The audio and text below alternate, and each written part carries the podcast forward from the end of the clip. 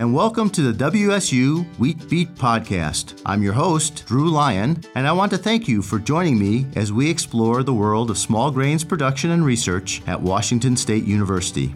We have weekly discussions with researchers from WSU and the USDA ARS to provide you with insights into the latest research on wheat and barley production. If you enjoy the WSU Wheat Beat podcast, do us a favor and subscribe on iTunes or your favorite podcasting app. And leave us a review while you're there so others can find the show too. My guest today is Doug Engle. Doug is with the USDA ARS Western Wheat Quality Lab. Doug has worked for the Wheat Quality Lab for over 34 years now and will be retiring this coming June.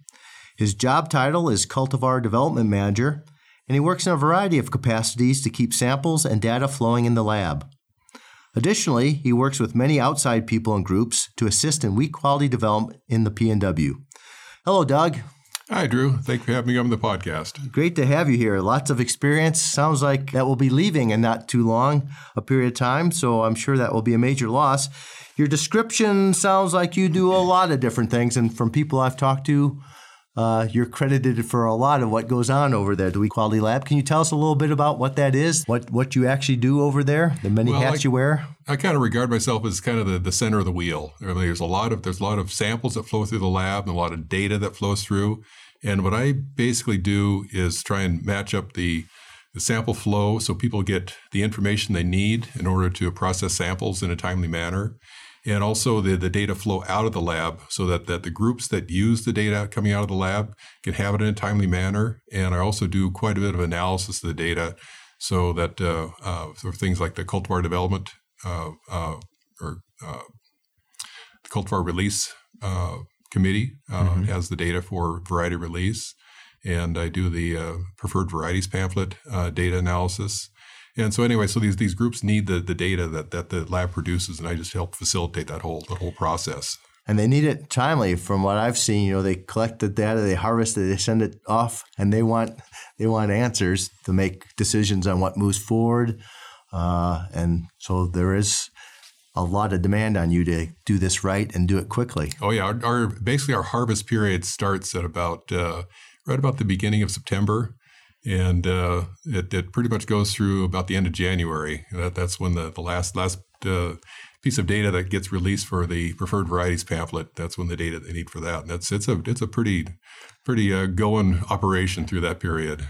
Yeah, and it's it's more than just a single test, right? To come up with quality, there's a whole series of tests. So oh yeah, you for, must keep track of a lot of data from not for each variety. There's a, a bunch of data points, I would guess. Yeah, we process about uh, four to five thousand samples a year. So these are like basically one pound samples. That's about amount of grain that's in, in like in like volume of your fist.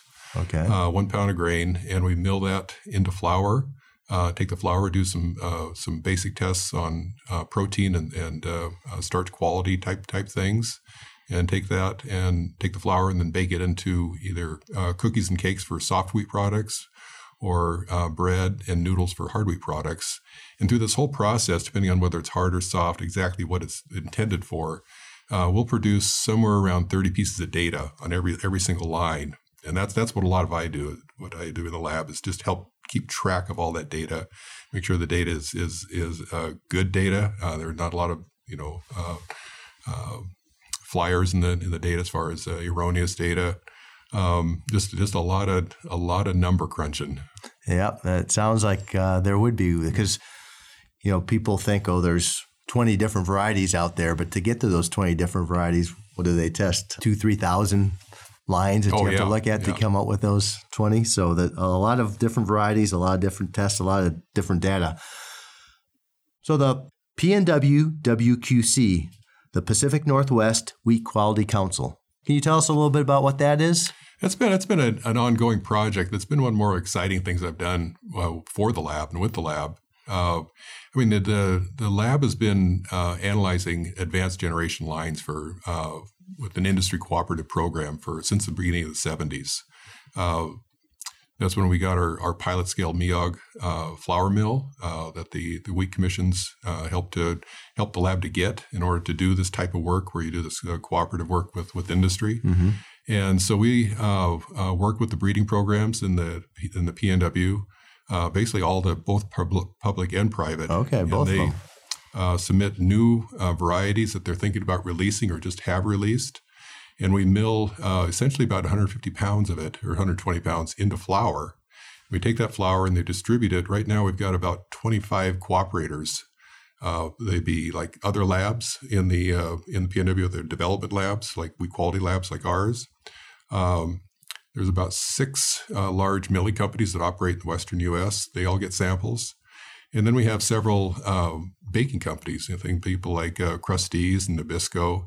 Um, and uh, General Mills that uh, you know are more, more of a baking oriented type companies.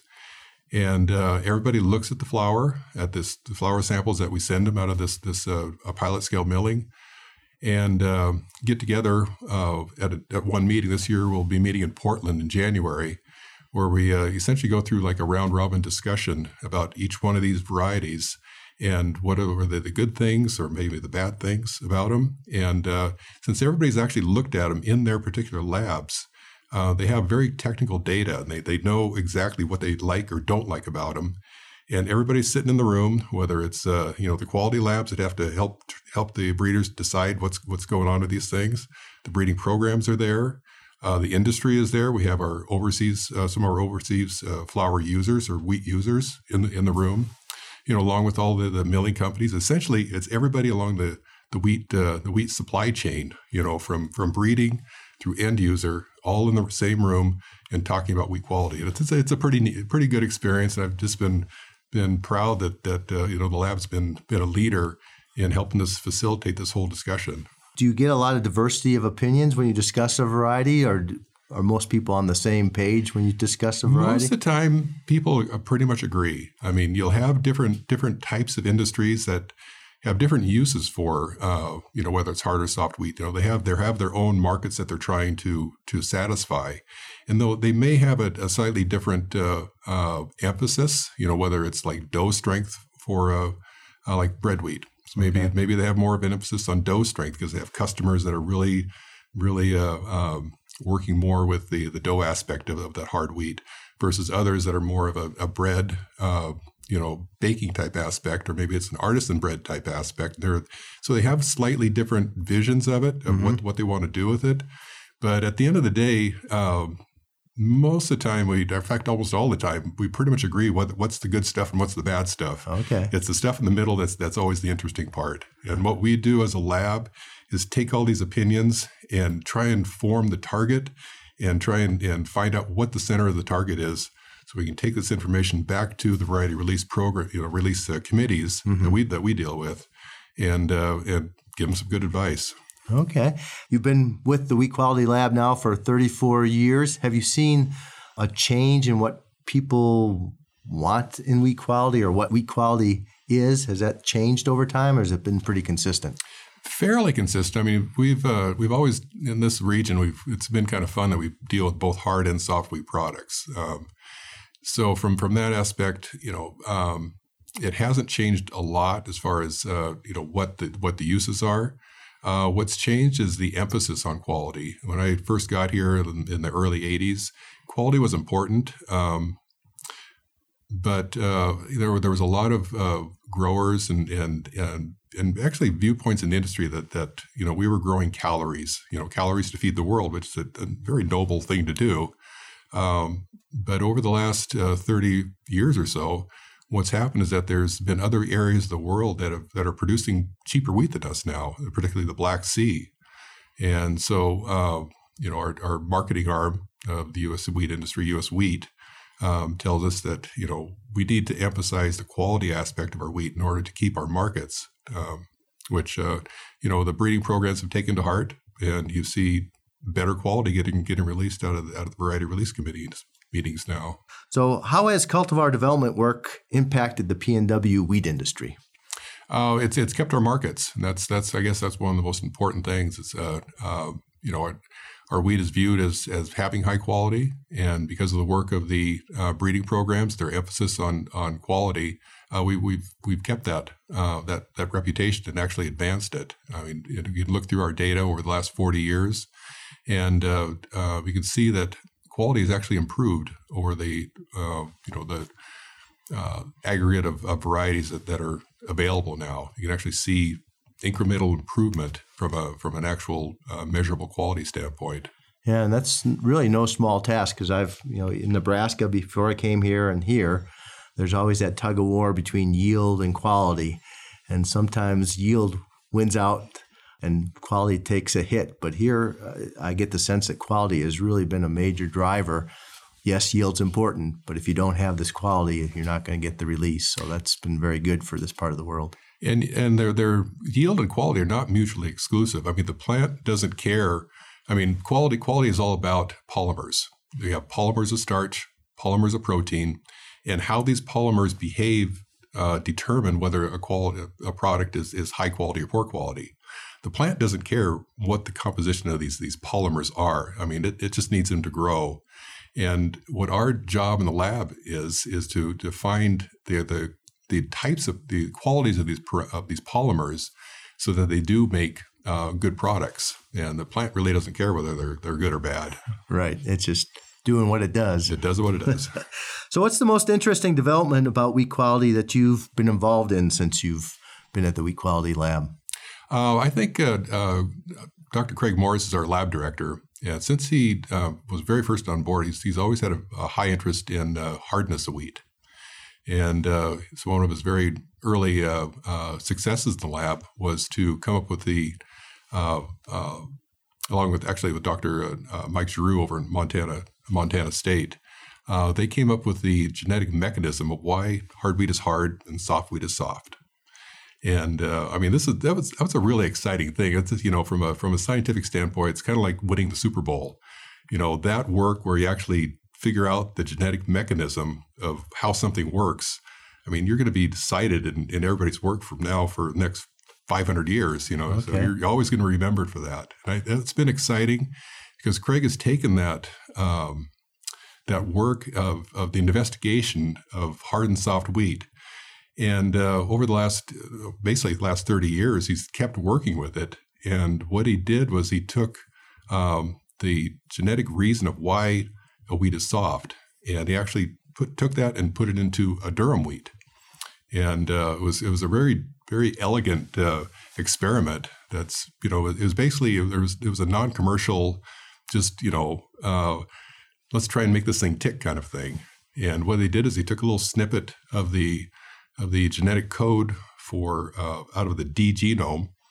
Durum is an AB. Okay, getting the detail, the muddy details of this. Durums are an AB uh, genome, and the wheat is an ABD genome, and the D genome is what has this this uh, coding for the hardness. Okay. And so they took a little snippet of that, stuck it into durum, and they all of a sudden now they have soft durum.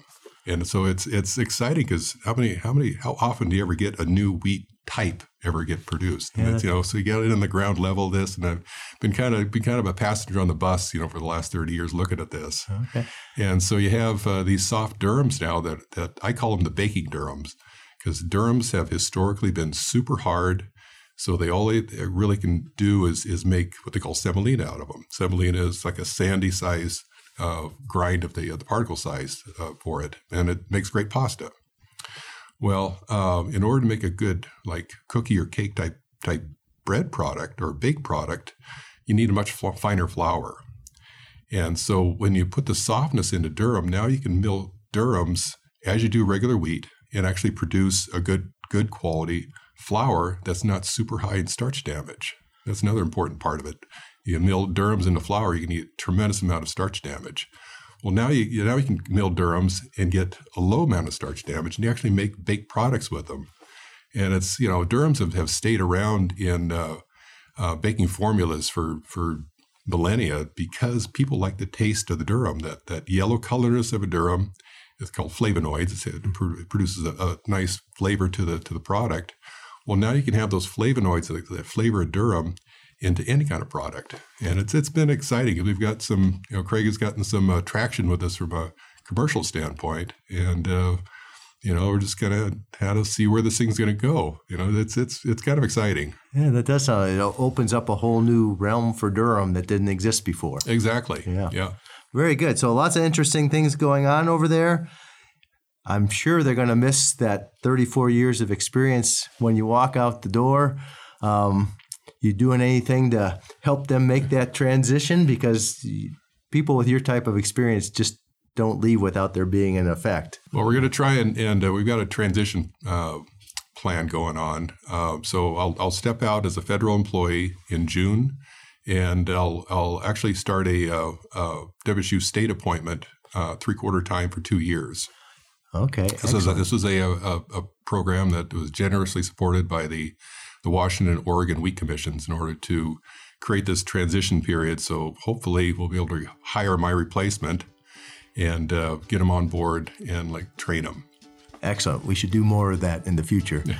Doug, thank you for spending some time with me today. I really appreciate you. it.